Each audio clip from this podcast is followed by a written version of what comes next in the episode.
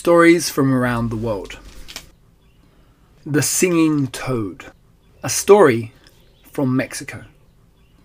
Every morning, an old farmer and his three sons would walk out in the hot sun to see how the corn was growing in their fields. Soon be ready for harvesting, the farmer would growl. One morning, when they looked at the corn, they saw that someone or something had torn up the plants in one corner of a field and eaten all of the ripe corn.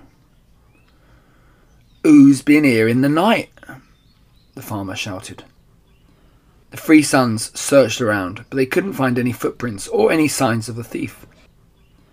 Tonight you must watch the field and we must catch the thief, the old farmer said to his eldest son. That evening, the eldest son picked up his gun and a corn cake and he set off for the field. Along the way, he came across a well, and sitting by the well was a toad who was singing. The eldest son said to the frog, Be quiet. You've a terrible voice, and that's a horrible song. Be quiet now, or you'll frighten away the thief that I've come to catch. Please, give me a piece of your corn cake, croaked the toad. No, I want it. It's all mine, replied the oldest son. The toad opened its mouth and sang an even louder and longer song. If you won't be quiet, I'll make you, shouted the eldest son. And he picked up the toad and dropped it into the well, and then he walked away and sat down at the edge of the cornfield. All night he sat by the field, but heard and saw nothing. In the early morning, as the sun rose, he was shocked to see that more corn had been torn up and eaten. He had to go back to his father and give him the bad news. You must go this evening and watch the field, the father then said to the second son. Just as the sun was setting, the second son took his gun and a corn cake and he walked to the field. When he reached the well, there was a toad singing a loud, loud song. Oh, what a terrible noise! Please be quiet, said the second son. The toad stopped singing. Give me a piece of your corn cake, please, it croaked. No, it's mine. It's all mine. I want it, said the second son. The toad started to sing again, even louder. That's enough, shouted the second son, picking up the toad by one leg, and he flung it down into the well.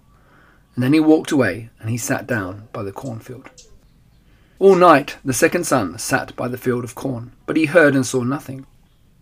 Then, in the morning, as the sun rose, he saw that more corn had been torn up and eaten, and he had to return to his father and tell him that he too had failed to catch the thief. The third evening, the farmer sent his youngest son to guard the corn. The son walked slowly to the field, afraid that if his two brothers couldn't catch the thief, then he too would fail. He stopped when he heard the toad singing by the well. What a fine voice you have! And that is a fantastic song. Glad you like it, croaked the toad. And the toad sang even louder and longer. Will you give me a piece of your corn cake? The toad croaked. Certainly, help yourself, said the younger son, and he put the whole cake down in front of the toad. When the toad had gobbled up the last crumbs, it said, Since you've been so kind, I'll tell you a secret. At the bottom of this well, there's a magic emerald, and it can grant three wishes. Thank you, said the third son. He thought for a while. Can I have anything, anything I like? he asked. Anything or anyone, croaked the toad. Then I would like a wife, said the son.